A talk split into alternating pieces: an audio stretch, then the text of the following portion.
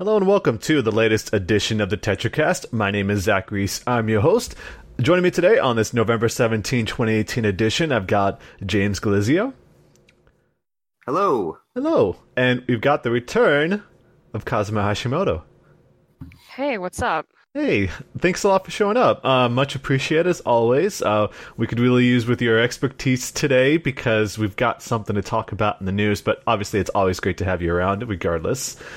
Uh, but yeah, it's um, it's one of those weeks where, and James, you mentioned this while we were off the air, but of course that there isn't a lot of news, but what is there is pretty significant for a variety of reasons, and so that's something that we're definitely going to get into today. Everything from uh, game announcements to localization news to uh, industry news. That's probably going to be pretty. Um, pretty substantial heading into the new year. But before we get into all that, we always like to talk about the games that we've been playing for uh, the past week. And so, first up, I'll have it begin with you, James, because you just had a stream for this game on our Twitch channel, but you've been playing some Pokemon Let's Go.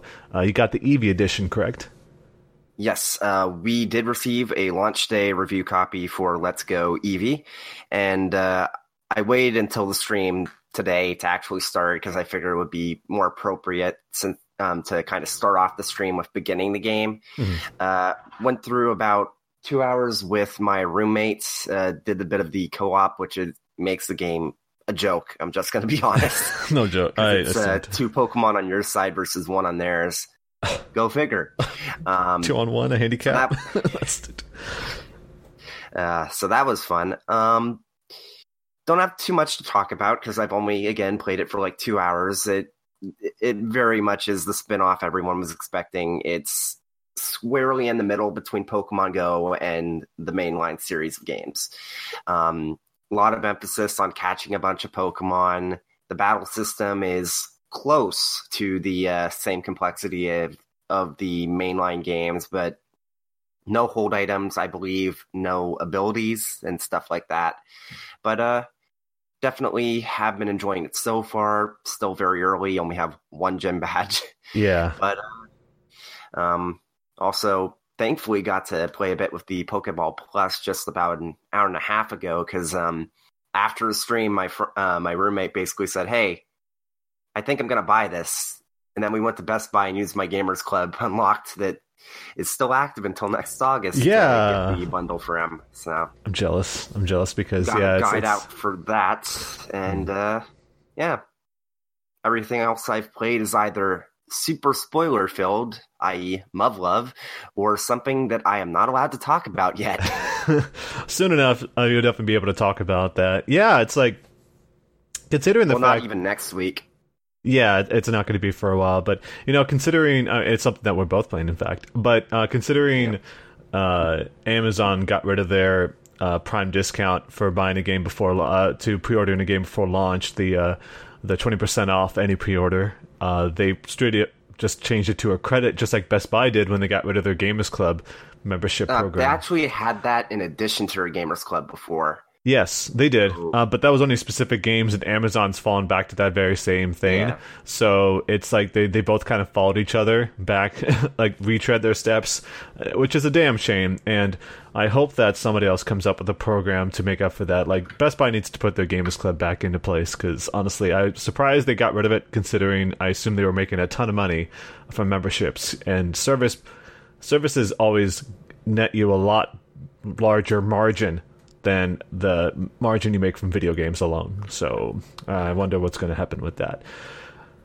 Anywho, um, that's cool. That's good to hear. Uh, obviously, as you said, visual novels are very hard to talk about because of the spoilers, and uh, people will hate you for it. And so I don't blame you for not really talking much about it because uh, I understand completely from someone who loves those games too. So let's turn then to Kazuma, uh, I see here. Uh, we'll get to the next game in a bit, but uh, you've been playing some Diablo three. Did you pick? Uh, are you playing like the latest, uh, the Eternal Collection or anything like that? Eternal, what it, what it was called? Yeah, I um, after all the reviews I did, I was like, I need to find a game that I can just kind of like play mindlessly. Yes. So I picked up the Eternal Collection on PS4, and I owned Diablo three at launch on PC. Oof, yeah. So yeah, I I remember that. Like I remember how different that was and how they had that market where you could like buy things for real money. The auction house, yeah, I, I reviewed yeah. it and I went through that too. So yeah, yeah, Yeah. Um, so this is actually pretty good, I think, in terms of like a PC to console port, and it's just like a lot of fun in general. Like it's really satisfying just watching all the numbers like go over your screen and easily like take down enemies. I got carried by some guy who popped into one of my streams. He was like level 1362 or something. Shit. Oh my god. Like, hey, you get carry? Yeah, I have no idea. But that was on his like seasonal character. So I don't know what his normal character is like. Um but that was like super fun. Yeah. And just like carried completely through that game and just enjoying it and just actually playing it where I can just sit back and relax and just not think about anything. Oh my god, that's insane. That's intense. Um, because yeah, there's definitely people that I know that have continued to play that game since launch and they've gone through all the expansions and picked up all, picked up all the different editions, including that Switch one. But that's that's kind of that's kind of amazing. That's kind of amazing, and that and that game is definitely, uh, you know, despite some of the issues it had, I continue to hear people having amazing co-op experiences with that. So I think that's what really carried it all these years. And next year, potentially a Diablo Four could be amazing. Um, actually, I I want to actually talk about this other game that you've been playing some of as well, because we're on this topic anyway about this top-down action RPG. Um, mm-hmm. We were going to mention that you know Lost Ark, which is a Korean-made game that was announced at G Star back in I believe 2014. Um, I think it was 2013. 2013, yeah, that's right. I remember actually I had to correct uh, Adam because of that, uh, because we tweeted about it when it was first announced. But yeah, it's um, it's an incredible looking game, and some people at the time thought it was all CG, and then they were showing actual gameplay and a trailer that they showed a little bit after it, it was announced, and it still looked pretty damn good. And so, you know, five years later, uh, almost to the day. It's like a week after it was, if we're counting by the days. Uh, but you got in on that open beta that we kind of uh, sort of hinted at last week on the last podcast because it opened up. Um, but of course, since then we've heard the news that you know they they are they're looking to bring it to the West to, to release it in English. Uh, but I'd love to hear your thoughts on Lost Ark. Oh shit, Lost Ark. Yeah. So um, I actually was able to get in because I have friends in South Korea. Um, that I made when I was playing League of Legends, I think. And they were like, "Oh no, like don't worry, we'll make you an account because I think right now like to get an account, like you have to basically like pay and they're really hiking up the prices for it, like Ugh. I think $30 or something to like get an account." Oh god. Um but it's I'd say it's probably the best top down like ARPG I've ever played in terms of like the versatility of the classes, the different kinds of builds you can have, wow. just the graphics and the music is incredible. Um I don't speak Korean, by the way. Uh, so anyone asks us to translate articles, like I'm sorry, I can't do that. Yeah, I saw um, that. I have, like nope. Yeah, yeah, I have I have friends who do this for me, or I look up like a guide online because someone's actually translated all of the skills, like online. Wow, quick. Um, yeah, they were just like immediately. There's even like an install guide and everything for people that are like out of region, you like a VPN and everything because it's completely locked down. Um, so for Lost Ark, I play the monk class, like the hand-to-hand class, and um, it it's strange because like I immediately associate it with Blade and Soul with like the kinds of skills I have and how like how you can combo and build everything really differently. Yeah. But it has a sort of like Diablo camera angle. So it has all the feelings of like a traditional MMO, just a different like angle. And there's just like so much to do in the game. Like I don't I don't think I've seen anybody hit endgame yet because like there's just so much post game content like once you hit the level cap. Wow, that's good. That's really important yeah. to have it, especially in a beta. Mm-hmm. Um, my friend Daka, he's playing, I think, the night class, and I'm gonna ask him and see how he feels about that. But they also already have like in-game cash shop purchases you can make in the open test beta, so this is basically like the finished game. Oh. But I suggest checking it out, like looking at YouTube videos for those listening that don't know what Lost Ark is. They showed it in 2013, and this was like shortly after NCSoft actually announced Lineage Eternal, which would have had the same ARPG camera combat system if it hadn't been changed to Project TL. That's so right. like a lot of people, yeah, a lot of people thought that they were going to compete with each other, and that Lost Ark was going to like take over Lineage Eternal, like just completely just like snuff it out um, because there are so many more classes. in Lost Ark than there are in um, LE Eternal. So oh yeah, oh absolutely. Yeah. I, I've seen I've seen the guides for that stuff. It's insane. It's because like I've only heard really good things about Lost Ark, which is great because anytime you see a game like that, you're always kind of hesitant because TERA, for example, I remember seeing for years and years, and Bless Online is the same way, and it just kind of fell apart. I mean, it does, it has gone through some of the same issues when it comes to server problems and all that, but otherwise, um, just a very positive feeling. And when we shared our news post about the um, the open beta, the the localization possibilities, uh, it was being shared by some huge names um, on Twitch and YouTube and, and elsewhere. So it looks like there's going to be a lot of excitement if that ever does come over. And it seems like that game ha- already has sort of an audience here that's really looking forward to it. I think this is mostly because, like, when the open test beta happened, this was right after they announced that Diablo Immortal was going to be a phone game. That's true. That's... So everyone was like, "Oh no, I guess we're all just going to go play Lost Ark instead because Diablo 4 isn't coming out, I guess, soon or whenever Blizzard plans on announcing it. So yeah. everyone who is interested in like Diablo type games or Diablo-esque games is just flocking to Lost Ark. That's like really a lot of what I've seen on Twitch. People yeah. like even naming their Lost Ark streams like Diablo 4 and everything like while they're playing. People it. responding with that too. I see that in the comments of our of our post. Yeah. Like this is what Diablo 4 should be. Um, but it looks like looks like what Diablo 4 would be, and because it's so damn impressive. Which actually, um, the problem with like Diablo 3, for example, you were talking about the terms of content. I mean so far, since with all the updates and such, there has been a lot of content added to Diablo 3 with like a new act and all, but it still is kind of on the short end if you compare it to a game like Diablo 2. Um, so like uh, Lost Ark to hear that it's it's such a the scale is so massive. I mean, obviously it has to be for the type of game it is, but if that's the way it is right now at such an early age. By the time Diablo 4 comes out, I can only imagine what the size of Lost Ark would be with them adding new content since then. Yeah, they'll, they'll probably continue like free content base as well. Uh, yeah. From what I've heard, and I don't know if this is true, this is just information that's been told to me, so this is not 100%, but Lost Ark was in development for apparently like seven years, and it had like a $100 million poured into it. So like it's not a low budget game. No. It's like yeah, it's a really high quality game. Like I haven't encountered any bugs, um, any graphical errors or glitches. Um, everything flows together really seamlessly. So like it's really really polished, just for like the standard like ARPG. And this is a very popular game format in Korea as well. Oh yeah, I mean it's also fun to watch. Like if you go and check out the streams for for Lost Ark, it's just a lot of fun to watch. Like even if you're not playing it yourself, you're like you can tell you can tell by looking at it, and that's the way it looked back when it was first announced. When we shared it uh, on our Twitter, people were already excited about it at that point, and you could tell how much care was put into that game. And you know, five years, like I mentioned, since then, it clearly has only been seeing vast improvements. But you know, hundred million dollars for an MMO, that number actually isn't too surprising to me because that's kind of what you would consider to be a but uh, to be fair, like a big budget MMO. So I mean, that's that's still a lot of money, uh, and it the idea of them bringing it over to the West, it only makes sense from their perspective. Clearly, they got to recoup the cost somehow, but I'm sure all this um, positive reaction to seeing it open beta, even from the West, must be very reassuring.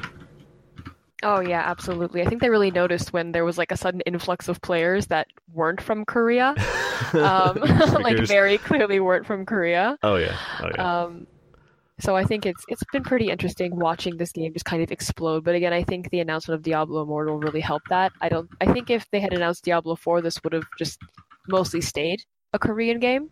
Yeah.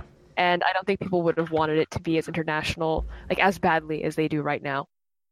Oh, absolutely. Um, so yeah, I, I, just wanted to make sure that we discussed that because, uh, like I said, you, are the only person I can really talk to right now that I know that's that who's been playing it that also speaks English. so it's it's nice to nice to have your perspective on things, and I am very very much excited to check it out for myself, and so uh, I uh, hope you continue to share your thoughts on that. But the other game you've been playing is World of Final Fantasy Maxima that uh, recently came out. I know you and Adam both have been trying it out uh, with the updates, and also, what are your thoughts been on that game? Well, I know Adam doesn't like it at all. Like, no, he, yeah, he really dislikes no. it.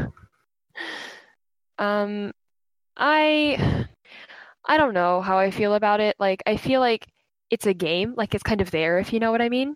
Yeah. Um, it hasn't done anything wrong. It's just not exactly involving it's not anything that I actually really enjoy. And I do like the Final Fantasy series a lot. I've also been playing Zodiac Age on the side just because like I bought it and I love Zodiac Age. I love Final Fantasy 12. Um, yeah, huge Final Fantasy fan, but um, there's I don't know, like it's entertaining and it's fun and it's cute and it's kind of sweet. It doesn't really take itself too seriously. There are a lot of like really uh, the, the writing in it I think is really nice because it kind of makes fun of itself and a lot of tropes that the Final Fantasy series falls into. Oh, like yeah. there's like a there was like this screenshot I posted where like this character was like, "Is this simply our fate?" Like, um, is the cookie like meant to crumble or something like that? Like it was like really funny, um, and it was just it was just it's fun. Like it's clearly for children. Um, I don't know. Um, it's, it's, it's I mean I, I I can tell I mean it's got a cutesy style to it and I've been seeing a lot of people taking screenshots because they've been also been playing Maxima um, mm-hmm.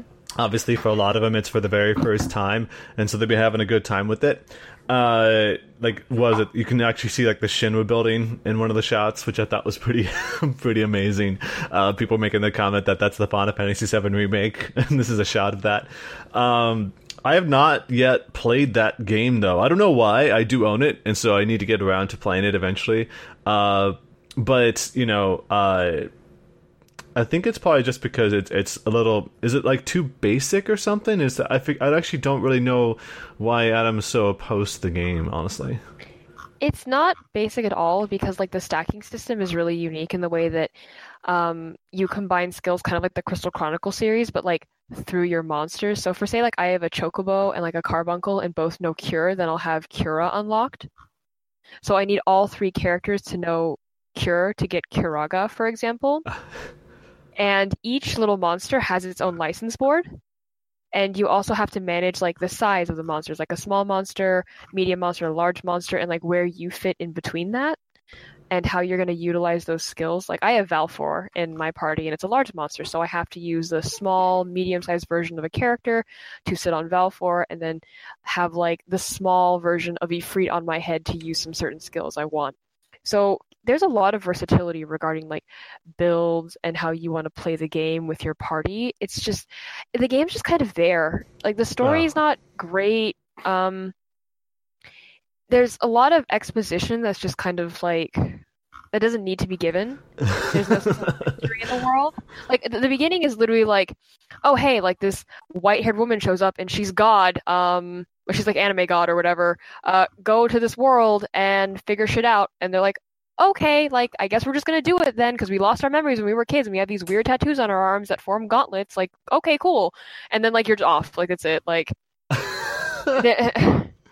and like you learn some stuff about like the world later on like when you meet like yuna or other npcs and stuff but it's just i don't know like it's too on the nose i guess mm, i i always think about like the story in final fantasy x and how tidus who's like completely out of his element getting thrown into this and then sort of passively learning about the world and the culture through npcs and stuff and i think world of final fantasy could have done that because these characters are not from grymoire and they could have learned about the state of politics, um, how different city states interact with each other, monsters, whatever, like just meeting people. But no, it's like, oh, by the way, like you're like legendary heroes, go do your thing. Like it's really just all right there in the first like 15 minutes. You're like, okay, like I, I get it. Oh, I understand. Okay.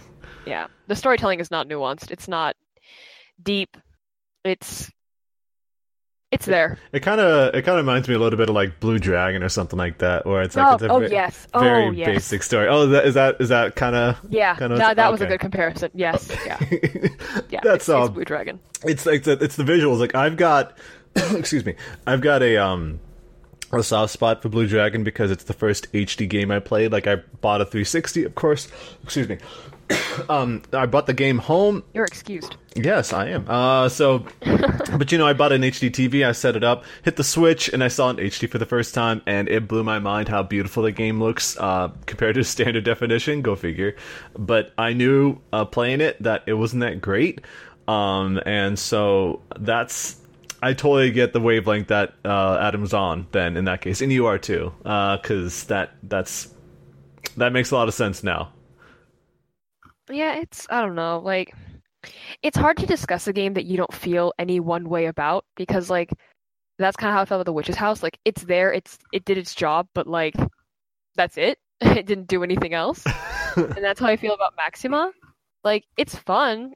I like summoning all the Final Fantasy characters, and it's kind of quirky and cute, but it has nothing else to offer. Oh, okay. Well, that's that's disappointing. Um, maybe they'll. I mean, I, I hope eventually they'll work on a World of Final Fantasy 2, But honestly, what would that even be? Because oh yeah, weird. the ending. The ending really hints to like a sequel. Like it's oh. Oh, it's so Nomura. Like it's super Nomura. Oh like the God. end. Yeah, That's... it's someone I gets Norded. yeah, I know I've mentioned this in the staff chat, but obviously no one on the podcast has heard this. But this is this is one thing that's really annoyed me about uh, Square Enix recently, and it's happened with both The World Ends with You's uh, final remix and World of Final Fantasy Maxima, where it's like, oh, hey, we have ideas for a sequel, and we're adding in these cliffhangers to these re releases for these games that otherwise had relatively like endings that could stand on their own and you could just like leave it there and it's like so you're you're basically ruining the ending for fans to kind of try and get people to buy a game for the potential for a sequel to happen that we don't even know will actually happen.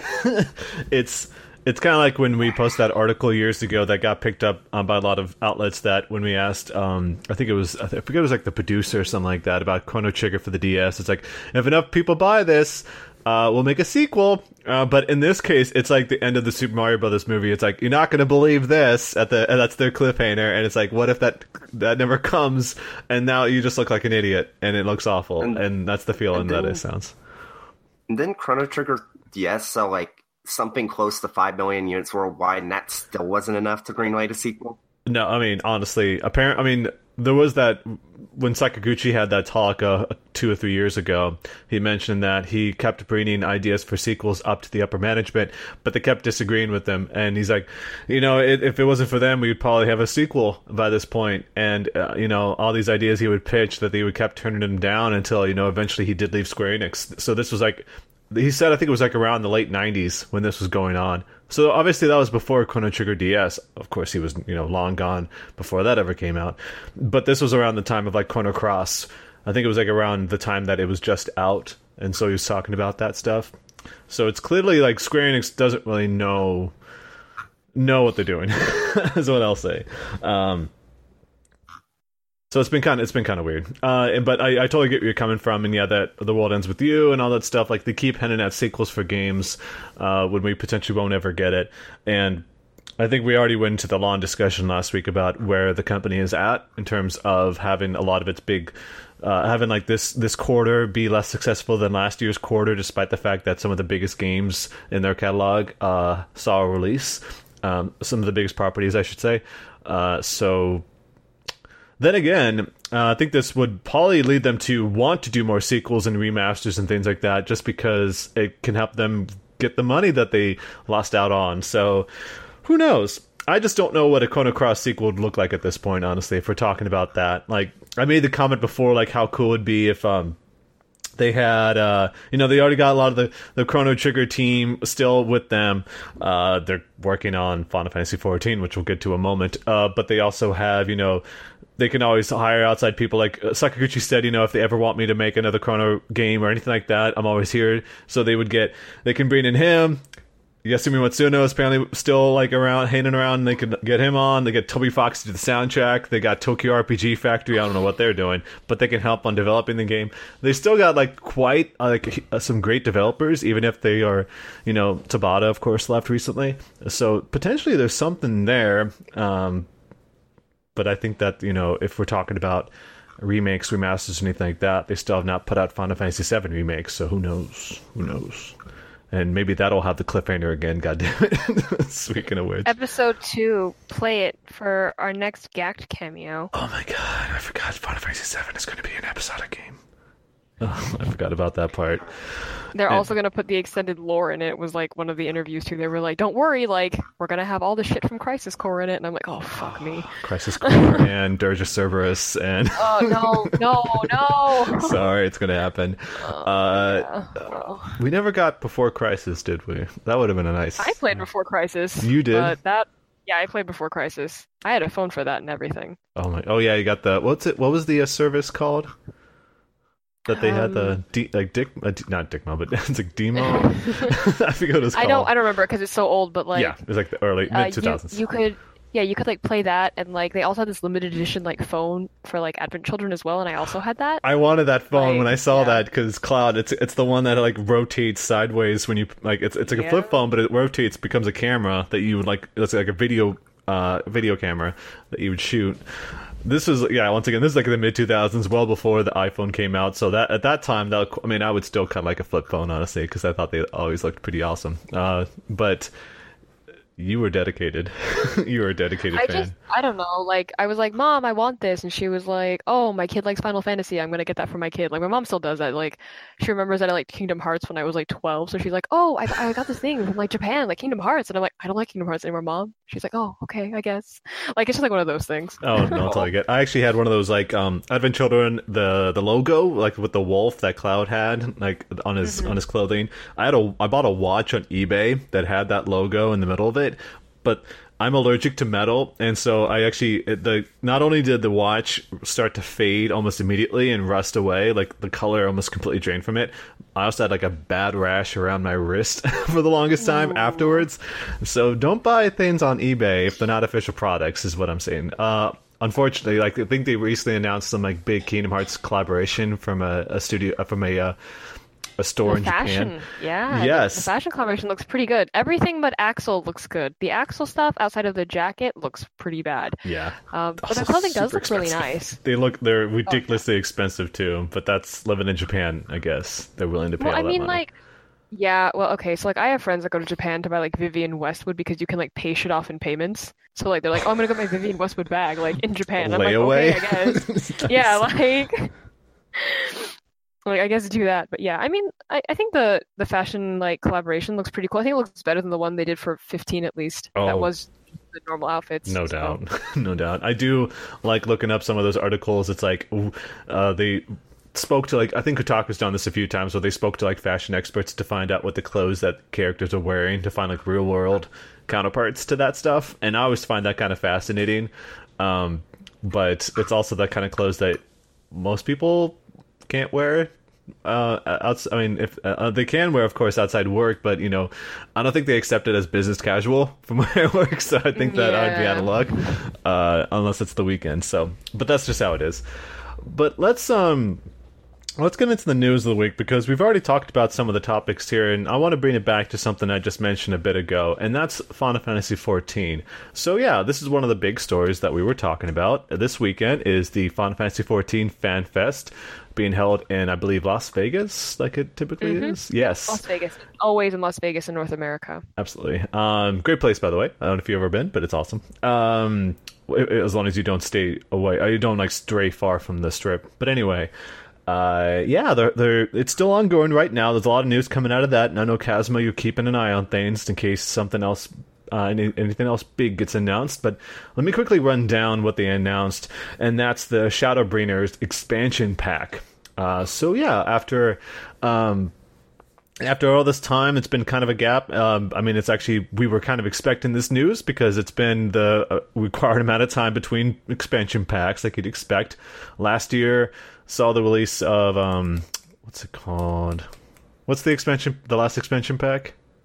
Uh, Stormblood, and now it's Shadowbringers Yes, Stormblood was last year. That was when they added the Red Mage, and so yeah, Shadowbringers and Samurai. and Samurai. That's right. Yeah. Everyone, I I keep forgetting that, and I think everyone keeps forgetting they added the Samurai, which is kind of interesting because they showed a uh, a cool new um, visual arts uh, trailer, uh, a CG trailer for this expansion pack. Um, so this is going to be uh, a, a big release. Obviously, it's going to be out in summer 2019, and they're calling it version 5.0. which is not as surprising. That's kind of how they gone.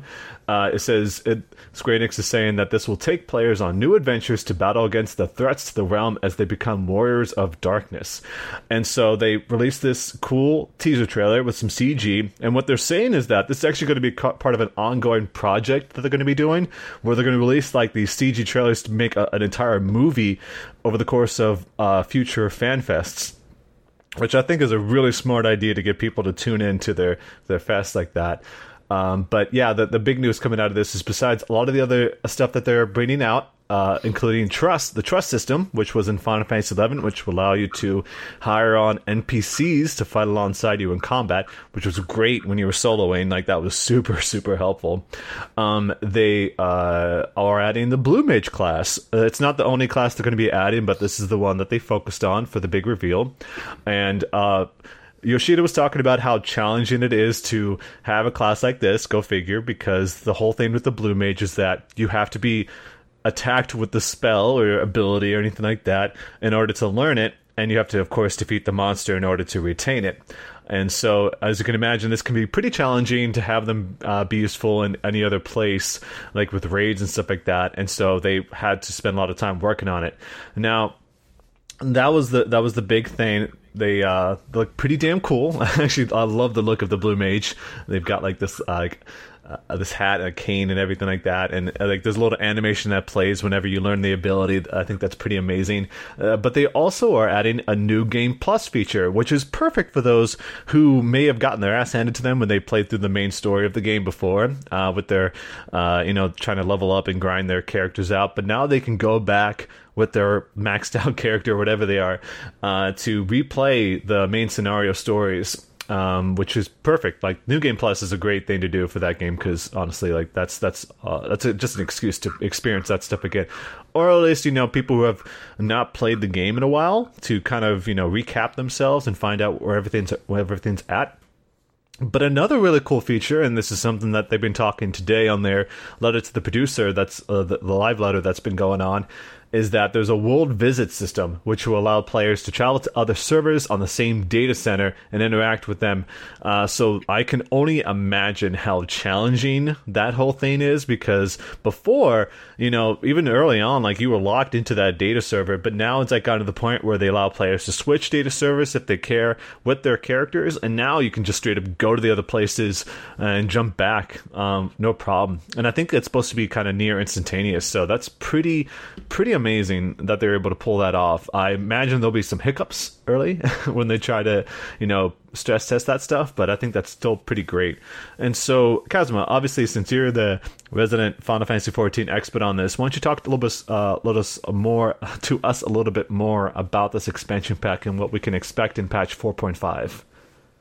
So, I'm going to start with the CGI trailer. And you mentioned that they'll be showing more CGI trailers throughout every fan fest. So, they do show CGI trailers at every fan fest just in general, but it's usually like here's like the first like 30 seconds of it and then the next minute of it comes at like the European fan fest. So this trailer shows the Warrior of Light from 1.0 like it's the same character and like all of his different jobs with the expansions. So Archer 1.0, Warrior um, 2.0, Dragoon 3.0, Samurai 4.0, Samurai and Monk 4.0, and now Dark Knight in 5.0. Looks so cool. So really yeah, cool. it looks really awesome. Uh, Dark Knight was actually introduced in Heavensward, and I think it's really cool that they're like, oh, now you're going to be a Dark Knight because you're going to be a Warrior of Darkness because it's really cool. And the Dark Knight storyline is arguably the best job storyline in 14 for anyone that. who is playing 14.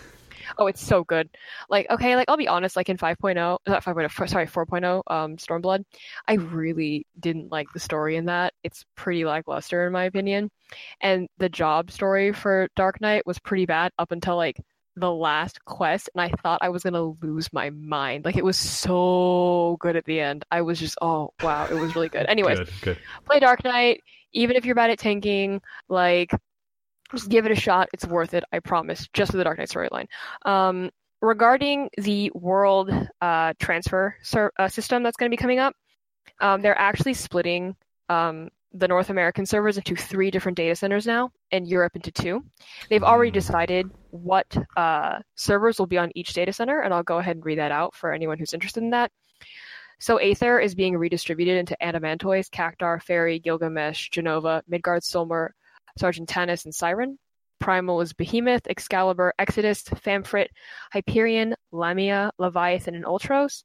And Crystal will be Balmung, Brynhildr, Coral, Diablos, Goblin, Goblin, Malboro, Matthias, and Zalera. And w- the moment they announced they were going to be splitting these data centers, everyone was like, "Oh yeah, they're definitely going to take Balmung off of the server with Gilgamesh because it's a huge.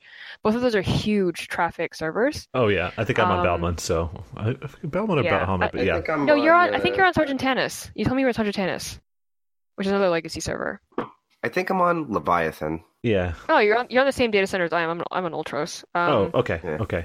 Yeah, and like some people are, like really happy about this. Other people are like, "Wow, like my static just got split up." Um, and everything. oh, that sucks. uh, that but suck. they're once again offering people that if you're on a high traffic server, they will give you a free transfer off of that server, and you can like transfer all your money and all your items and stuff. Not your house, unfortunately. You will get the Mhm. money back from your house, but to leave that server and go somewhere else because Gilgamesh, Balmung, they're just hugely overpopulated, like extremely overpopulated. I think Oh, yeah. Leviathan is.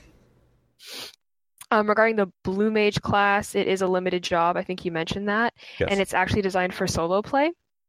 That Um, that makes sense because that's like Yeah. that's when they mentioned it. I think they said something like you know there was like a level cap like the with the black mage, and they said it was pretty much going to be a side. I mean, uh, it was implied that it was going to be more of a side class, not a traditional like a staple class you would use in a raid or anything. Yeah, um, actually, someone had asked Yoshida like what his like whole process was like doing this, and he said that Blue Mage's playstyle is not suited for you know just like I guess like raid content. If a Blue Mage joins a party and doesn't have a certain skill, they might be kicked for not having like what the party needs or expects uh, Oh. regarding the meta, and they want to provide the players um like the experience to learn skills as a Blue Mage and like enjoy the class and this is why they're having like a completely different like series of like quests and stuff for like people to like co-op in and everything um just because they want to make it more accessible because with any MMO you get people that are like hey I don't want X class in my raid comp because that doesn't do the most optimal amount of damage. They can't be here. And I think they really realize that. Yeah, like makes um sense. just with all of that um That was the same in Eleven. Is that Blue Mage nearly never took part in like the big, the big um, battles and everything like that. They were pretty much left to the side. Like that was strictly for solo play, and you'd use the trust system, and that makes more sense. I do like the fact, though, at least with the Blue Mage, based on that live letters that they're talking about, how Blue Mages will be able to earn more experience upon defeating enemies. Uh, because the duty roulette is not available as a leveling option for them, so I think that's important for them. Yeah, it's extremely important. And with the trust system, like now that you mentioned that, that's really good for blue mages. Oh yeah, Like that's really great. So I'm actually glad they added that system. They also announced their new 4.5 Ivalice raid, uh, the return to Orbonne Monastery, Ooh. and the Balthier outfit is a reward. For I saw that. raid. That's awesome. But it's only going to be for archers and Machinus probably, which I Oh. have both leveled up. anything like that. Oh, So- okay. oh man. I'm expecting to fight Ultima and that boss if we're going to go to the monastery or like see Saint Ajora or something from Oh, Tactics. no doubt. Ultima's got to be there for that because that's Yeah. that make that makes more sense for them. But I would love to see. I would love to see that too. so Yeah. They also announced the new trial, uh, Seiryu, the Wreath of Snakes, um, as part of the Tenzin story. Um, just their take on like the Four Beasts myth. Um, and oh. that that's basically the live letter today that was going on. Addition, like in addition to like everything you've said. But yeah, I I, I just want to um, quickly mention that. They have confirmed you don't need to buy Shadowbringers to get the Blue Mage. That's available on the base game, A World yeah, Reborn. it's in So 4.5. yes, Yeah, it's gonna be available in January because January is when 4.5 is coming out. Ooh, okay. All right. Sweet. I, I didn't know that was going to be that soon. That's awesome. I, I'm. I Yeah. give me a more of a reason to get back into that game after I'm done with Persona. I was playing 14 for a bit there, um, through the the free trial that's available up to level 35. Um, so people want to play that game. That's it's free to play up to that level. So you have a reason to check it out. Um, uh, outside of like bandwidth costs, I guess the only limiter for people like that. But yeah, it's I. I really want to get back to this game because just like that's the great thing about these these uh, fan fests. I mean, they do what they're intended to do, and their and their live letters is that they get people excited that may have not either played the game before or um, have and want to get back into it because you know, as, for me, my issue was that I played nearly nearly 10 years of Final Fantasy 11. You know, I spent so much time in that game, but because uh, the content had ran its course and it was getting to the point when they were just, you know, releasing those little patch updates uh, for 11 that I ran into the problem where like I was mostly not playing the game like I was spending the monthly subscription fee but I was not really playing it that much and so I felt like mm-hmm. it was becoming a drain on my wallet and I was a college student so that would also be a good reason not to uh, to, to another good reason to want to cancel my subscription. And after that, uh, it was really hard for me to get into MMOs. Like I played the beta for 14 and maxed out my character from that, um, but I haven't played it since then. But it, I think that the good way to approach this, at least this is my opinion, um, this is how I'm going to approach it, is that if you just spend the one monthly subscription fee like that month and get through the main story, the scenario content, and then maybe for another month get through the rest of that, you're spending maybe like you know whatever the cost of the online expansions and everything like that. Like since it's Black Friday, it's actually a really good time because all those expansions are on sale right now. Um, I don't remember if the Black Friday. Actually, I, I, should look this up real quick. Is that I believe, if I'm not mistaken, that it's also on sale on the uh, on the PlayStation Network through their Black Friday sale. I'm going to look this up real quick just in case, but.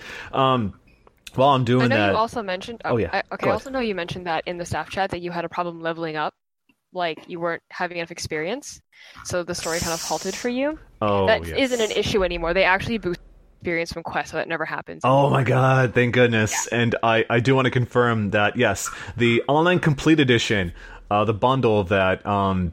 Wait, what's what's the difference between these two? There's one that's like thirty bucks, and there's one that's uh, 50 bucks. I'm sorry. There's they're on sale. I will confirm that the Final Fantasy 14, the games and the and the uh, expansion packs they are on sale right now. Um, I'm trying to find out why. Oh, there's a collector's edition. That's right, because I think you probably get like a mount or something like that. Yeah, you um, get a um, mount and a minion and some cosmetic items. no thanks.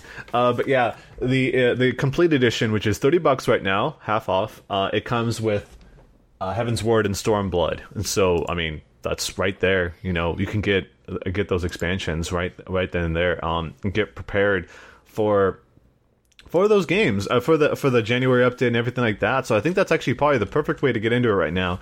Uh, but yeah, just outside of that, you just buy that expansion. You get a month with that with that service. You can get through. Uh, I know Adam, my my brother, he got through the main scenario inside the month that he first subscribed to it, and then he moved on, of course, to the other expansions. But you know, and this is something Yoshida even himself said he was okay with, uh, that people would just come back for the expansion, get that done, and then move away again. So it's like as long as they're like experiencing the content, I think that that's good enough. But yeah, I think if I approach it that way, I'd be more happy to, you know, play a lot of 14 because I know another person on our staff, Erin, she's been subscribed to that game since it first came out. And I just can't imagine spending that kind of money. Uh, but for people like me who are a little more frugal about things, I think that's probably the best way to go about it. But man, Shadowbringers looks really cool, and that CG trailer is so hype. It's so cool. I love that stuff, and uh, they're still like the at the top of their game for that stuff. No, I think it looks pretty good. I mean, like you're not impressed. It has a lot of like it has a different tone from like the other trailers. So oh, I that's gotta, definitely like, true. Myself, but like it's cool. Like again, I really like seeing Dark Knight being acknowledged because Dark Knight's like my favorite tank class. Um, so I'm like, wow, this is really awesome. Fan creds there. He looks like Dante, but like that's whatever. he does. Um, he does. He does. Tony was bullying me for that. Like, damn, Tony, come on. Come um, on. Oh yeah, he's Tony's a joke anyway. Yeah. But I mean, Tony's it's it's yeah, I mean it's uh, oh yeah, he's he's the person who runs the Nova Crystallis um, Twitter account, so he's the one covering it right now. So Tony's been a good guy. Um, always has been. Uh, but yeah, it's good. Uh, that expansion, like I mentioned before, is going to be out next summer, so that's plenty of time for people to experience the other parts of 14 if they haven't already, uh, and and you know level up their characters to get prepared for that content because um, right now there's not a whole lot else, and that's like uh, that I know of that's announced for next summer. So that'll be a really good time to be playing that game. So I'm, I'm... yeah, it's a it's a really good time sink. Um, A Realm Reborn's kind of long, but there's actually less story quests in Heavensward than are A Realm Reborn, and less story quests in Stormblood than there are in Heavensward. So the story is kind of getting shorter and shorter as like each expansion releases, and they focus on like end game content and whatnot and like raiding. So for anyone that just wants to speed through the story, like trust me, it's totally possible. I think I beat a Realm Reborn in like a week, and then Heavensward in like a day, and then a day. That's Like, encouraging. Tr- trust me, like when I when I get into MMOs, I really get into them. Okay. Yes. Um, but yeah, it's it's really not too bad. And they also have level jumps in case if you really don't care about the story, but you have friends that want to play with you, you can buy a level jump for I think like I think like 20 $25 and then a story jump for like 25 to get through Heavensward and get right into Stormblood. oh wow. Um, yeah, and it's really nice. Like, it's so I think it's better than going through a Realm of Reborn because you can always go back to like an inn and they have like this book you can look at at the desk and you can watch all the cutscenes again. Yes. Or YouTube, you know, the trailer. People are putting entire movies together, hours of uh, of the cutscenes together. Even 1.0, like you can go back and watch the 1.0 if you so desire, because that was probably the only good part about 1.0, really, as someone who played it. The end, yeah. Yes. Yeah, the end oh, was the only good part. we talked about download. That shit is was so insane. Uh, it recently like um. Final Fantasy 14 1.0 recently had its birthday, and I shared the stuff that happened during the end of 1.0 with the fall of Dalamud and uh, all the stuff that was happening in the cities where they were releasing the uh, the notorious monsters and everything like that in the cities themselves to have people fight, and you were just seeing them roam around the, on the streets while you're hiding out inside of the different buildings with NPCs and just seeing it happen in you. That was so amazing, and that's like that's like kind of the the gist of you know. Um, when uh, MMOs are closing, that they just do some really crazy shit. Like Matrix Online did some crazy stuff. Um, Asheron's Call did that.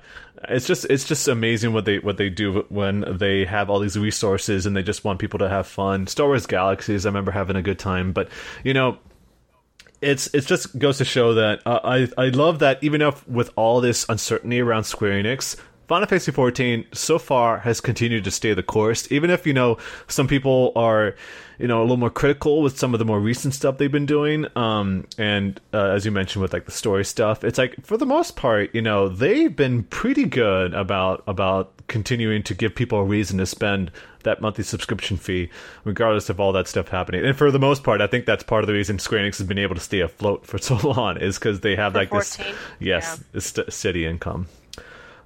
But yes, uh, I'm just one last refresh on the Nova Crystal stuff. Um, oh yeah, it's just more about the Blue Mage stuff about Yeah, you don't need to be hit. stuff, yeah. If you guys want to check out more information, check out the Nova Crystallis Twitter. Tony's tweeting about it. He has a really great, comprehensive tweet chain about everything they've been talking about on the most recent live letter. Yes, and I'm sure they'll, you know, gather it up into an article, and we'll of course share that as well. But it's Nova underscore Crystallis. Tony's always really great about that. He's super addicted to the games. So yeah, if you want somebody who knows their shit, he is one of them. And Chasm, of course, you too. And I'm very appreciated having you discuss that with us because it once again hearing other people be so excited about 14 makes me really want to play it some more. So I need to hopefully not get pulled into the the vortex that is 14 like so many other staff Trust members. me, when it gets when it gets its claws into you, it really does. Like it took me a while to break away from it. Like it was, oof. I was playing it like every day. oh my god, I need that's, to a- resub. that's 11 for. Ah! Yeah. yeah, if you if you guys want to level together, let me know because Oh. like I have a max level white mage tank, Oh. like Dark Knight. Okay, DPS. yes. And I my uh, my brother he was on the podcast before talking about that cool roguelike dungeon thing that that you know you'd level up your character that way. God, no deep deep dungeon, no. It's not good. It's fun at first, and then you're just like, well, it's time to go back into the deep dungeon. I like dungeon crawlers though. I'm a sucker for those. I don't know. I like those Mm, roguelikes. You, you trust me when you when you play it enough to like completely level a class from one to seventy, then we can talk. Oh, I think Adam Then, uh, he yeah. did level up a lot of his classes, but maybe for maybe in some for some people it's that the novelty wore off pretty quick um, from Ooh, like a a lot, of the classic look to it. Well, uh, on that note, let's go ahead and move on from that topic. Obviously, if any anything else breaking is shared, we'll be sure to talk about it because we have our phones out for that stuff. Let's talk about another piece of news here. Uh, we already mentioned that uh, they're looking into localizing Lost Ark. This was just mentioned as an aside. There's no timetable for it or anything like that. I imagine they're trying to make sure it actually launches properly in, in Korea. Um, but it's still very reassuring that they're doing that. I mean, it's a very Western looking game, so I'd be shocked if they don't localize it because so many others of its kind have been brought over in any case. But the other game uh, that was announced is SINoALICE, which is that uh, Yoko Taro creative director. He is the creative director on this game. It's a mobile game um, that was in development. It was released in Japan uh, sometime last year, and uh, yeah, it, it, just inspired by a lot of different fairy tales. Like uh, they have Cinderella, they have Red Riding Hood, uh, uh, just a lot of different characters. I'm I'm blanking on some of them right now, but anyway, um, from what I heard, though, and this is something that I don't know, Kazuma, if you've ever played Sin Alice at all. Uh, James, I don't know either. But I think the the people, what people said about these games, that art looks cool. The music is great because it's Keiichi Okabe, uh, who done the music for uh, near NieR Automata, Drakengard 3, uh, a lot of Yoko Taro games, obviously. And that's about it. like the gameplay is very generic in terms of like you know you it's like almost like a, an action based system and you it's you roll for weapons not characters and so it's mostly just you know the the stats and the weapons define the character's abilities. The gameplay itself is kind of you know it's it's pretty bland all things considered. So i don't know yeah, why oh you haven't no, I haven't. I mean, I've been with Yakuza, and that comes out next week. yes, so... it does. And I just got into Fate, so like I don't. I. Oh no, you've gotten into Fate. Complete that's, blinders. That's still that's a problem. It's, uh, it's, it's bad. it's, it's bad. I ordered my first acrylic standee. You'd be proud of me. Oh, I don't know about that. those acrylic standees, I've seen those in person. They're. Oh no, it's it's the limited Cu Chulainn waiter one that just got announced. So yeah, it's Rip your wallet. Any, anyways, yeah. Um, don't don't play mobile games, kids. It's bad. No, no, no. no. uh, I I just want to mention that it's it's kind of interesting that they're localizing that game. Um, but you know, for what it's worth, uh, like I said, the soundtrack is amazing. From, uh, from I've actually listened to the music on the side. Uh, I think Josh played played some of it. Um, yeah, it, it's going to be kind of uh, interesting to see what kind of success it'll have. Uh, but you know, it'd be interesting to see what what, what people think. Um, I continue to play Dragalia Lost and Granblue Fantasy, so I don't really have room to talk when it comes to mobile games. Funny enough, looking on my phone, I still have. We were talking about Sakaguchi before. I still have Terra Battle 2 installed, even if that shut down in September, just so I can remember my remind myself. Um, this might be a little controversial, but people, I think it was like when Tabata left, everyone's like, you know, rehire Sakaguchi so he can make great games. It's like, guys, Sakaguchi hasn't made good. like six months. Yes, Sakaguchi. it was gone. Yeah. Oh yeah. It was. It was not that long. It was like it was a year. It was just over a year, and Japan it shut down just after that. Um, they're still planning on releasing Terra Wars. Sakaguchi hasn't really made a good game in a long time, guys. That's what I'm gonna say. Because Terra Battle One wasn't that good. Terra Battle Two wasn't that good. He put out that surfing game that wasn't that good. Terra Wars looks awful. A lot of the good games he's put out have been co-developed with other developers like AQ Interactive and such. I don't know if Sakaguchi still got it. I can be optimistic. Uh, I, I can try to be optimistic as I want. Maybe he serves better as a producer. Lost Odyssey, of course, was a great game. Talked about how Blue oh, Dragon wasn't that great, but you know.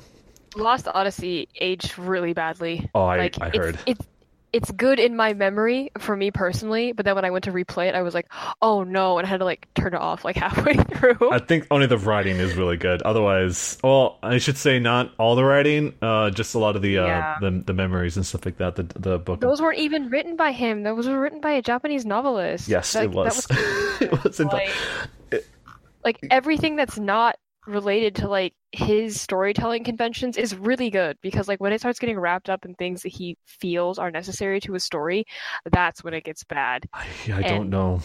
I don't know. I don't know. I don't know. It's uh, i imagine with the right budget and everything like that it could be interesting but um Mistwalker, I am surprised that thing's still afloat, to be honest, because with all the stuff they've been going through lately, I don't know where they're getting their money from. I imagine it's outside investors who you know believe in Sakaguchi and all.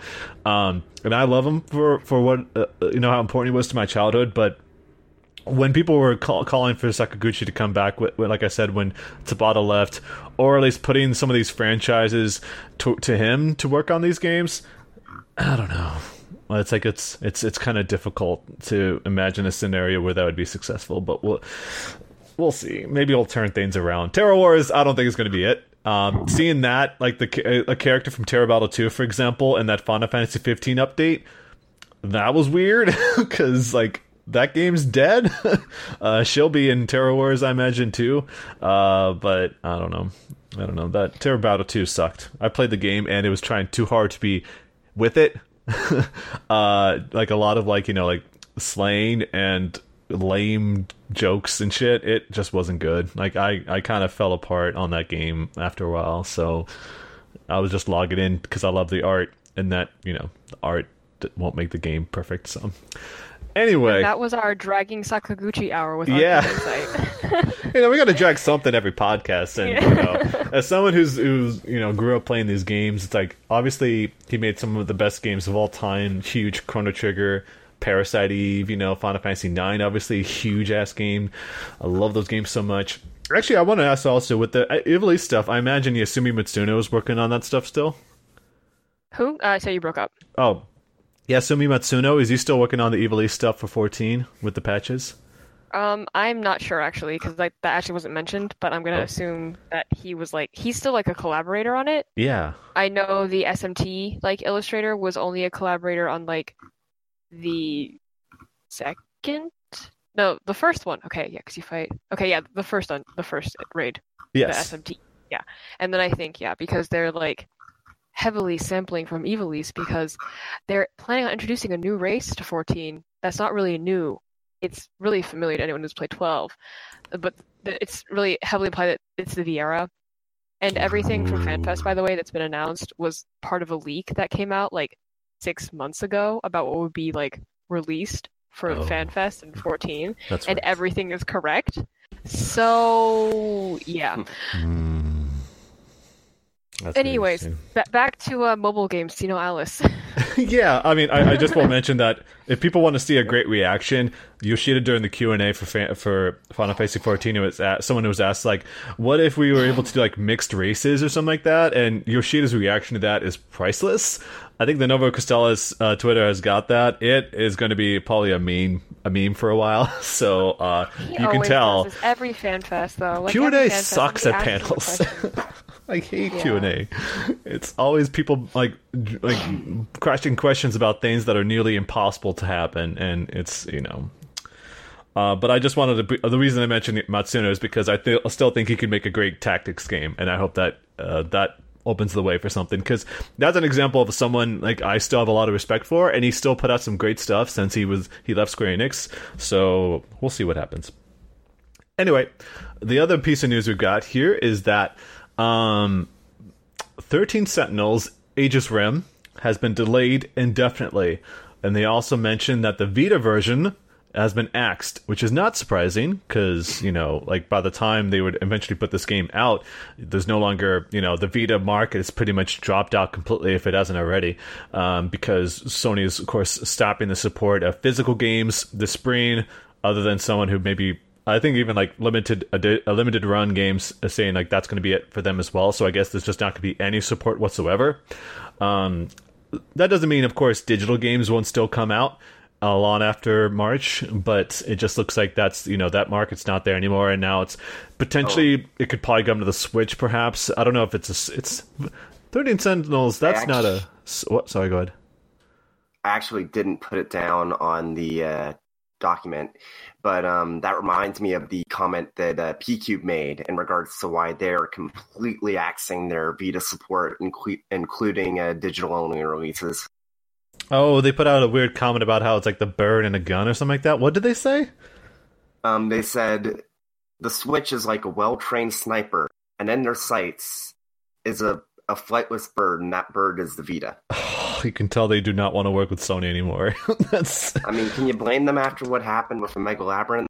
yes, I cannot blame them. I should say uh, because and now there's there's been a lot of speculation. I know James, you've commented on this that people were just assuming that because Thirteen Sentinels uh, has been delayed, people assumed that it was because of Sony's new censorship policy. Because of course, if you've played a Vanillaware game before, you know there's been a lot of fan service in those games. I know Kazuma, you know that because you played, you reviewed Dragon's Crown Pro. So yeah, there's a lot of that, but. I mean, it's all in context. Is that uh, we have barely seen anything with 13 Sentinels. I mean, the last time we saw it was TGS 2017. They put out a new trailer, but that was it. It wasn't like there was a lot of gameplay. It was just some of students running around with some very basic look at what potentially could be there, but it was like the adventure aspects. So we still don't know what it is. And the fact that we're in November and that game was originally supposed to be in a 2018 game, there was no doubt that that game was going to be delayed. Like that was that was just common sense because they haven't advertised anything regarding it. They haven't marketed anything about it. They haven't put out even some concept art. Uh, so it's it would only make sense that they have gone ahead and delayed that game, as they put, indefinitely. Um, I assume it's still going to be a PS4 title, unless Sony announces a PS5 in 2020 or something like that, and they decide they want to put their game on that platform instead. But considering this is the same company that also the Odin Sphere Leifthrasir on PS3 as well as PS4 and Vita. I I don't think anyone should be worried about whether or not this one is going to come to PS4. Yeah, and uh, Dragon's Crown Pro, of course. It, they've only put out remasters this generation, which is kind of a kind of a shame. Uh, yeah. 13 Sentinels is supposed to be their big PS4 game, but they haven't put that out yet, and that's been. I do think it's years. possible that it will come to Switch. I mean, people said, "Oh, they only release games early on Sony platforms," but well, I mean, Muramasa was originally a Wii title, so yeah, that's that doesn't. And I'm sure can I'm sure the Switch will be able to run 13 Sentinels because their games are beautiful, but they're not exactly games that are really hard to run. Because the Vita version of Odin Sphere Leifthrasir, I was expecting to run pretty poorly, but it actually ran well. I feel like the reason why the Vita version of this was canceled wasn't because it wouldn't run on the system, but rather they knew by the time the game was finished, they just would not be able to actually release it on that platform. Yeah, that's and considering that the market for the Switch is still so dominant right now, like at least the mind share for the platform is so dominant right now, it would only make sense that they want to take advantage of that. Maybe they delayed it so that they can also run development on the Switch as well. That's just pure speculation. We don't have any kind of word on that, but that yeah. might be part of the reason for that too. But also, even if their games are 2D, uh, there's a lot of systems going on at play beneath the surface for vanillaware games. Like that takes a lot of operating for them to do that. Um, and I really still am very excited to see whatever that game happens to be because it looks amazing and it's high school students fighting giant mechs and that's straight up anime and I love it. so I'm all for that. Uh, whatever it happens to be. I just hope it doesn't end up being like a Grand Knights History kind of thing where it just kind of goes away. so hopefully we get something about that. But let's talk about uh, let's get to the next piece of news here. Something that uh, we were talking before about how 2019 could be uh, an important year for the industry in terms of what it potentially could be uh, for these announcements. And one of them happens to be that um, Microsoft is reportedly looking at releasing a diskless version of the Xbox One. So uh, this is something that you know it's been kind of hinted at before. I mean, Sony, for example, I mean, PSP Go. That's that was exactly what that was supposed to be. It was trying to make a digital only platform. And you talk about like the Wii Mini. That's also the case, although that was no one should buy the Canadian Wii. Uh, that was just a bad system, all, all ends considered. But yeah, there's been months uh, where, uh, you know, if we're talking about back when the Xbox One was first revealed, people were concerned because they were thinking about blocking used games in some capacity you know, having a fee if it switches to to a different system.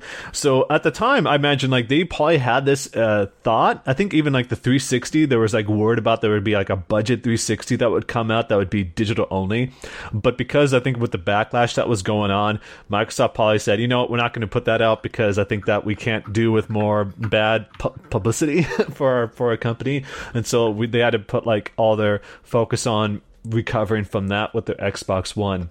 I think even like Michael Pachter talked about that too at some point. In any case, now it's the Xbox One is potentially going to happen there. So I, I mean, I'd love to hear your guys' thoughts on the potential of a digital only platform. In my opinion, as someone who like you know I still think physical copies are very important for you know the future of, of the industry because, for example, Telltale Games closed their business; they've gone bankrupt and they've delisted all their games from Steam. So there's no way to play some of these adventure games that were so well regarded um, anymore. So if unless you have a physical copy of some of these games, you can still play them. But a digital only platform, it's kind of what it's kind of i mean that's just what pc is nowadays. You know you you don't really have P- uh, computers coming with disk drives anymore. Um, even xbox one discs for the most part it's like you pop in or even PS4 disc. It's like it's mostly just popping in a disc and downloading a massive update that's supposed to fill in the rest of the data. Like I think like that Spyro, uh, Spyro oh, wow. collection that came out recently. I don't know what that sound was. That Spyro collection that came out recently. It, it's like I think you popped. The, actually, Fallout 76 is a better example. That's what I was trying to say. It's like 250, yeah, 250 or 270 megabytes. Yes, and then it's a 50 gigabyte patch that's supposed to fill in the rest of that. So right now, people complaining about you know the potential of like I, I totally get it for bandwidth reasons because a lot of people still do with bandwidth caps, which should not be around in this day and age. It's really shit. Um, but that's kind of the direction that we're heading to like this digital future and so it's kind of hard to say like i i personally am not thrilled about the idea but i totally get it from a marketing side because that's just how things are right now. It's like everything's available digitally if, if people were able to like preload their games earlier or something like that, like they totally would. People buy special editions just to play games early as it is. Uh, and so to have it purely digital, I think PSP Go was way ahead of its time. I think now might be a, a decent time to think about putting that out. And it's not like, say for example, like the Xbox, the next Xbox if that was only digital, that would be a big problem, I think. It's just because we're not ready for that. But if you have the option between the Xbox One that's already out uh, versus buying an Xbox One digital only system that's like $100, $150, I think that's that potentially could work. You know, PSP is was never going to work out. I don't think because that by the time the PSP Go came out, people kind of already moved on. But what do you think about a system like this, James? I'm of two minds of this because one, and I think this is something that we should all consider as reviewers. Most of the review copies we get are digital. So, regardless of our personal preferences for how we like to consume games, like whether it's a physical copy or a digital copy or whatnot, for the most part, that decision, if we're reviewing something, is made for us and we get accustomed to that. Like on Vita, I have like 50, well, 50 something physical Vita games don't know the exact number, which is sad. it's a ton. but um, I have so many digital games because of like over the years I've had a bunch of like review copies, and honestly, at this point, I don't remember every single game I've reviewed on Vita. Yeah, but um, there's that, but I'm always going to be a proponent for uh, physical copies because of what you outlined in regards to like the Telltale situation is a great example of why physical copies should still be a thing. I'm the type of person that partly because you can actually get a lot of PC games cheaper if you go for the quote unquote physical release that most of the time is just the code in the box now. But um, I'll even buy stuff like uh, when I read it through Mineko, I got the Manga Gamer physical release at Anime Expo. Uh, a few years ago when I went to when I wanted to play through uh, Blur and um, Split Second, I got the physical copies because they were cheap on Amazon, like seven bucks a pop. Um, when I got Final Fantasy 14, I got the physical copy of Stormblood because that was cheaper and whatnot. Um, I don't want digital only to become a thing, but I do understand how if it was just an option that might be good. And I can see how Microsoft, especially, might want to go down that path, especially with the uh, rumors that their next gen console might have a separate streaming only box as well, in which case, obviously, that wouldn't have a disk drive. So, remind me for a bit. Um, this is something I was thinking about while we were talking just for a second there.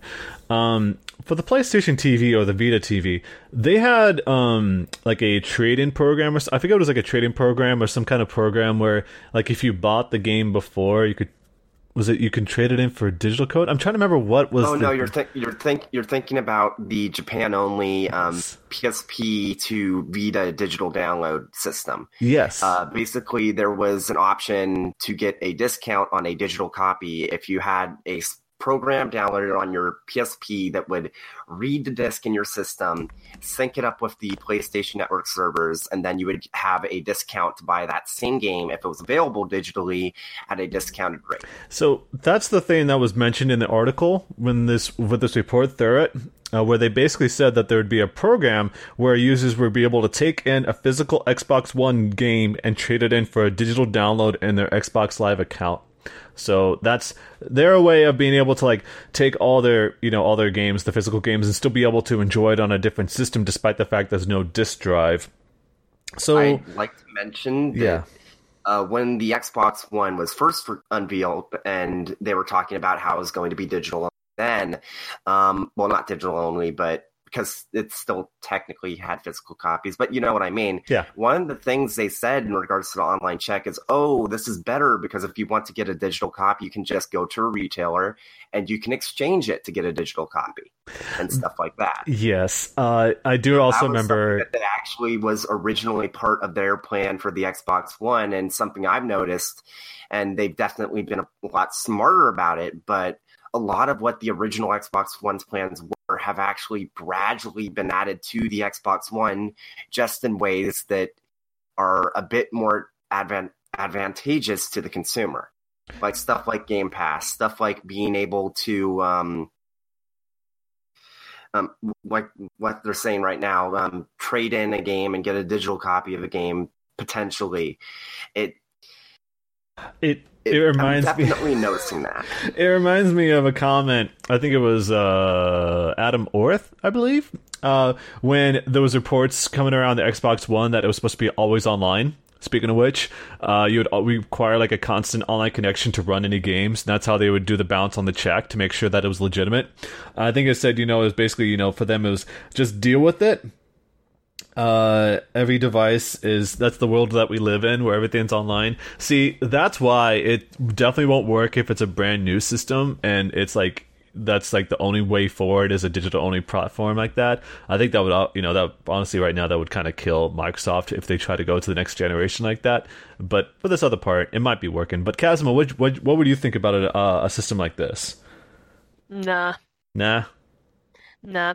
So like here's something that I've really had to consider recently and again like as a reviewer we get a lot of our games digitally and for free. And that's part of the privilege of being a reviewer. Now, as a consumer, I'm going to use Diablo as an example cuz I just bought this game. I got it digitally, right, for like 60 bucks.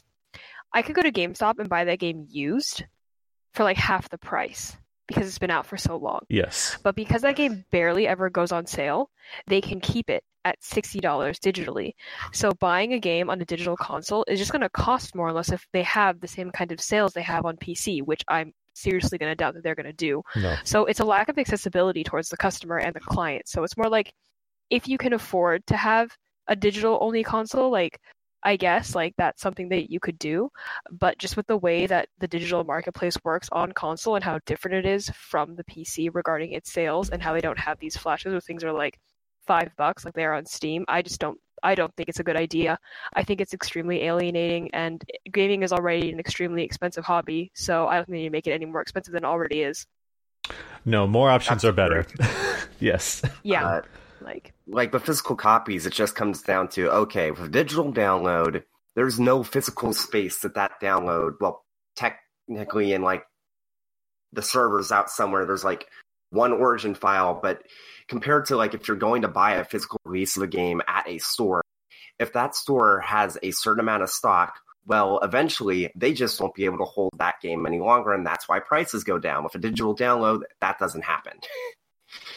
um, I will say that one thing I do think Microsoft has done that might help alleviate that problem is with Game Pass, they rely less on exactly selling games.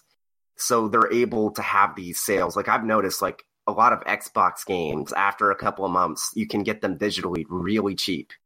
And maybe that's because um, Microsoft is focused on services in regards to Game Pass because they're making their money through Game Pass and they can be like, hey, if you want to buy this game to keep, in addition to your Game Pass, at least if any company were to do it, and I'd actually trust them right now, ironically, probably be Microsoft because I've been seeing how their marketplace has been for the last couple of years, even yeah. before Game Pass was a thing, but ever since Game Pass was a thing, even more so. I will say, you have to pay for Game Pass, yeah. by the way. Yes, but what? it's like five bucks a month. Okay, I was gonna be like, so you're paying for a service on top of paying for a service, paying for their digital like marketplace, like their online store. No, no, no. Oh, it's like a Netflix. It's a Netflix program. It's an yeah, it's a Netflix, and technically you pay ten bucks a month, but they also have deals where you can get like right now you can buy uh, six months, thirty bucks, and that's including all of their upcoming games, which is nice. So it is actually uh, for me. It's probably one of the best services going on right now because it may not seem like much, but the fact that I could play Forza Horizon 4 the day it came out, and there will be other games coming out soon too.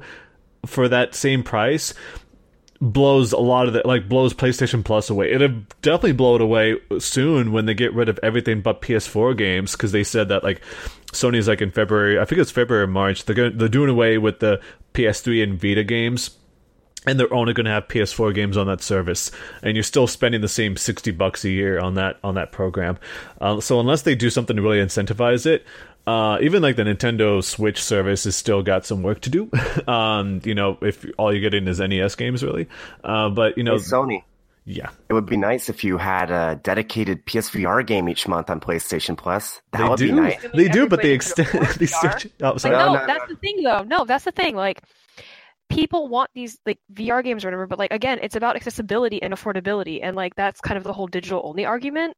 Like, what you have to consider like everyone who buys video games. Like, is everyone going to be able to go out and buy like the digital only console and then pay the 10 bucks on top of it to then add the price of another game on top or PSVR games? Like, I don't own a PSVR headset because I'm not in a place where I can afford it, so I'll probably never be able to play PlayStation VR no matter how cheap it gets.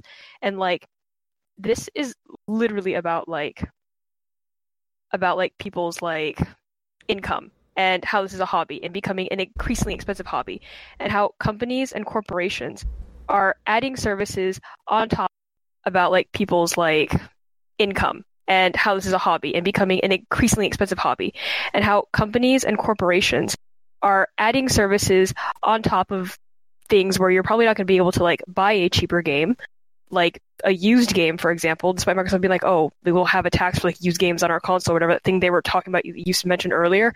But now they're just doing it digitally. Like, it's just, I don't think it's fair. Like, I'm sorry. Like, that's just, it's not right to me. Like, can I, I don't know. something? yeah. Your opinion's totally valid, but so you're saying you don't want PSVR games to be part of the PlayStation Plus lineup because you can't afford a PlayStation no, VR? that's not what I said. You said you would like to have PSVR games, right? Like that would yeah. be make it more worth it to you. But not everyone's going to have PSVR. So the inclusion of a PSVR game would be nice, but that still doesn't justify the price of oh, like oh, yeah. the fifteen dollars. Uh, uh, okay, I agree. Yeah, there. that that's I what there. I mean. I'm just yeah. saying that if the price is always going to be there, and honestly, at this point, considering it is a standard, I don't have much hope it's going to disappear. I'd like there to be a bit more of a spread, especially, especially since we're losing PlayStation 3 and Vita, much like we lost PSP like four or five years ago. Aren't they discontinuing like service for like PS3 and Vita? I don't know if well they're dis they're discontinuing a few like PS3 servers for games in January or something like that. But I don't know about Vita servers. Uh, I don't know. Yeah, I don't. That. I don't know if I probably I need to look into like if they're gonna keep supporting those consoles and stuff like with service. So yeah, yeah. Again, yeah. I completely understand. Like, uh, well, I mean, it's I, w- I would I will mention that PlayStation Plus, they have included PSVR games sometimes. There's definitely not a not dedicated game. Yeah, it's not something yeah. that they that they promise. It's something that and, every now and then they might have. It's not something that's an advertised feature of PlayStation Plus. Is what I'm trying to say. I mean, it definitely would, uh, of course, encourage people, but at the same time, I'm with Kazuma. I have no interest in buying the PlayStation VR after seeing what it's like, uh, and I also don't really have the space to use it properly in like I'm in a room, so it's not really uh, feasible for me. Uh, but also, like it, that still would not justify the price of PlayStation Plus if they do away with that stuff. Like right now, like the games that I do want to play are also available on other platforms as well. And, and and also like the games that we review, like the RPGs that we cover, it's like a lot of that stuff is showing up on other platforms. And I foresee because of Sony's new censorship policy, we'll start to see more games show up on the Switch and definitely on PC as well. And so I don't know how more how much longer I can really support the Sony Sony platform that I used to be so much in love with. Um, because of these decisions that they're making and their hubris is showing. And that kind of leads us into the next discussion I want to talk about, and that's Sony's decision to pull out of E3 2019. Uh, that was something that they they reported on, and they were confirmed to Game Informer that that is definitely their intention. Not only are they going to not have a press conference at E3 next year, they're also not going to have a booth, and they're also not going to have an off uh, an off-site event similar to like EA Play or anything like that. They're completely pulling out, and all they said, and they haven't announced anything, is that they're exploring other ways to engage with their community uh, in order to you know make up for that. But it also sounds like the reason that they're not doing playstation experience this year which is a real damn shame. I was really looking forward to that because i had some friends around here that were looking forward to you know all of us hanging out and checking it out ourselves. Um, they don't have much to show and that's kind of like what E3 20, 2018, that's what this year was like. They had four games to show. They announced some stuff on the side. Um, but that was for the most part they didn't have much to do it does make it sound like you know they're putting all their resources into the next playstation which makes sense uh, potentially they could announce the next playstation sometime next year uh, that would not surprise me um, but at the same time i think it's uh, for me the more i got to think about that I think it's kind of a mistake for Sony to be skipping E3 like the way they are. I can imagine downsizing their booth, but having no presence whatsoever. Um, Nintendo still, even if they do their direct, they still have a big booth there. Microsoft, even if they don't have a booth inside of, my, of the E3 hall, they still have this big fan event that's happening at the Microsoft Theater, which is just across the street. So, um, unless Digital Devolver takes over that space, I don't know. Like it's it's weird to know that there's an E3 coming where they're not going to be there. I mean, it kind of also goes to show that you know E3 is not as relevant as it used to be, and that as much as clear. Like you walk around there this year, uh, James. I know you've, of course, you you've been there a few times, and so uh, mostly it's a bunch of different accessory stores and Fortnite and all these other places. Um, you know, Atlus and Xseed and Sega and places like that. They have they've got their own boots there. EA, Ubisoft. Um, actually, not EA. I'm sorry, that's clearly not going to be there anymore. But Ubisoft has got a huge presence there. Bandai Namco has got a big presence there. I'm just kind of surprised Sony's not going to be there because it's a great way not only for them to show off their games, but also the other people, the developers, the partners that they work with. And so I think that the whole opinion surrounding Sony's kind of gone a little downhill. It's like we were talking before about Microsoft and the really bad decisions they were making in 2013. That was when Sony was at their very best. Like you had Jack Tretton, they had uh, Adam Boyes, you know, doing some great things there. Uh, you know, it's it's just kind of it's I've been saying this all year, and I and I hate to kind of beat the same drum, and we've been dragging people this this podcast, but I just don't get Sony anymore. You know, like it seems like they've completely lost touch with a lot of the stuff. And I'm not saying like E3 2019, how dare they? It's more just that the, in in their eyes, like I don't know what Shawn Layden is thinking at this point. Like what what's going through them? Like they're not engaging with the community like they used to. It they feel so distant, you know, compared to where they were before. Am I alone in thinking this? Um, they definitely feel a bit distant, and I do think that them kind of withdrawing from next year's E3 might backfire on them because even if a lot of people still really enjoy your PlayStations and the games that Sony has been releasing for it, particularly this year, I'd say, um, you can definitely see the overall like enthusiasm for the platform kind of waning in favor of, of some some of what both Nintendo and Microsoft are offering. And yeah especially considering how E3 itself has shifted from becoming a press um, press event to more or less a uh, convention with all of these public and I, I don't know if them kind of removing themselves from that is a great idea because a lot of these people coming in that are very enthusiastic and are going to talk with their friends about what they experienced at at the show they're just going they're going to go there regardless and they're going to be playing games from Sony well not Sony obviously Microsoft Nintendo and third parties and they're going to be talking about those and they're they're going to be the zeitgeist not just the week of E3 but also the weeks and months following as people continue to talk about what they played at the show yeah, it's it's not a lack of games either. Like Ghost of Tsushima, Dreams, Death Stranding, Last of Us Part Two, they've got games. They just I guess they're tired of talking about them at this point. I don't know. I, what do you think, yeah. about this whole thing? Because I want to know your opinion too. So, like, my opinion on this kind of thing is that if they're pulling out and they don't feel confident in anything they have to show, then, like, okay, they're not going to be there. They don't have anything they feel ready to show. And I can respect that from, like, a consumer standpoint. Like, it'd be more disappointing if they showed up and they had nothing relevant or new to show Fair, at like fair. the biggest trade show of the Awesome. year. Yeah. Um, so the fact that they're like, "Hey, we're not going to be there because we don't feel like we have enough to show off," like that's whatever. I don't think it's going to hurt them in any way. Um, maybe it will, maybe it won't. I don't personally feel like it will hurt them uh, because it's a more honest approach as opposed to going to a trade show, showing up, and then showing 30 seconds of a trailer and be saying, "Hey, please look forward to it to what we're going to show in like six months at a different trade show." uh, yeah, half after after state after booth presence last year was a stage. Like, so I totally get that. So like I don't know, like I'd rather something concrete, something finished. Um, and I think this is because I'm really jaded as someone who just plays a lot of Square Enix games. It's kind of leaked into how I view a lot of things within the gaming industry as a whole. Like, show me something like when it's like close to being done, and then I'll be happy. don't lead me on, and don't like tell me something's going to be there and it's not, or hint something's going to be there, whatever. Like, just be honest. It's whatever. I definitely Yeah, I don't. agree with that. Uh, go inside.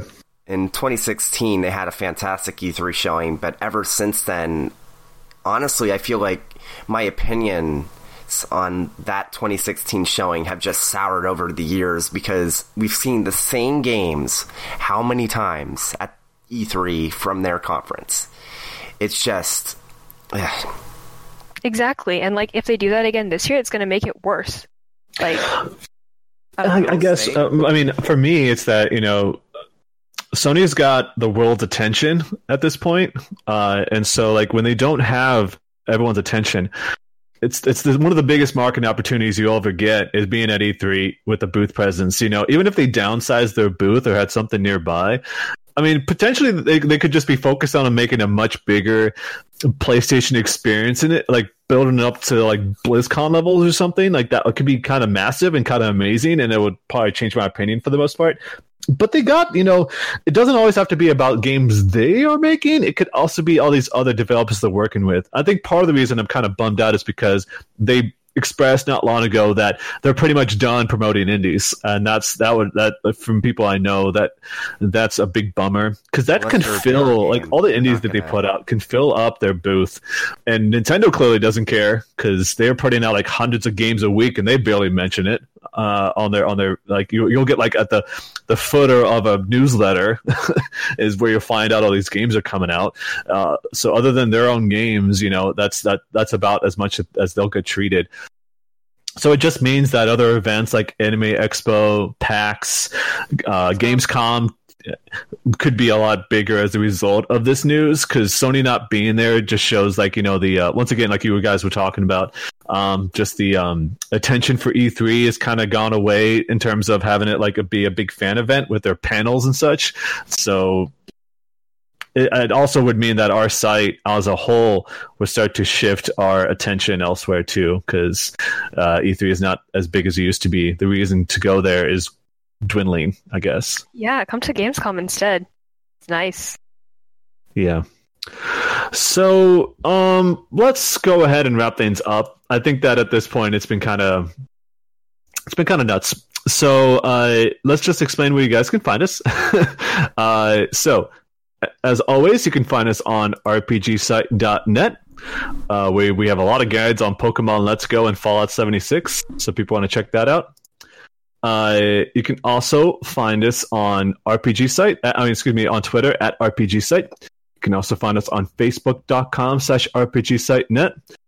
On YouTube.com slash RPG site net. That's our channel. You can check us out there. You can find us on iTunes, your favorite podcast app. Just search for Tetracast. Uh, and you can also find us on Discord discord.me slash RPG site. And lastly, we'd like to share where you can find us on Twitter. So where can they find you, Kazuma? You can find me at justicekazi underscore on Twitter. Spelled Great. exactly how it sounds. and I'm sure they'll find a lot of stuff about Yakuza Online when it launches Uh, next week. Oh so- yeah, absolutely. Writing really full looking forward guides about it on Twitter. Oh my gosh. Okay. I'm, I'm looking forward to that. I actually might download uh, that game myself and give it a try because I'm See, very it's not curious. VPN locked. That's what I'm worried about. Oh, that's right. I will say the art looks amazing, and I wish they used that art for all their other games too because I love that too. That's the sketch art they did. Uh, James, where can they find you? You can find me at the suite at T H E S W W E E T. Great. You can find me at Zach Reese, where hopefully I'm not as ranty as I usually am in these podcasts. Uh, but yeah, that's it for this edition of the TetraCast. Thank you, Kazuma and James, for being a part of this, and thank you all out there for listening. Um, next week, obviously, is mid- midst of a holiday weekend for us in America, and so uh, I, we should still be able to do a podcast. Um, but in case we don't, we'll be back in a couple weeks. But uh, yeah, I appreciate that anyway. Anyway, thanks everyone for listening. Catch us next week for yet another edition of the TetraCast. Bye, everyone.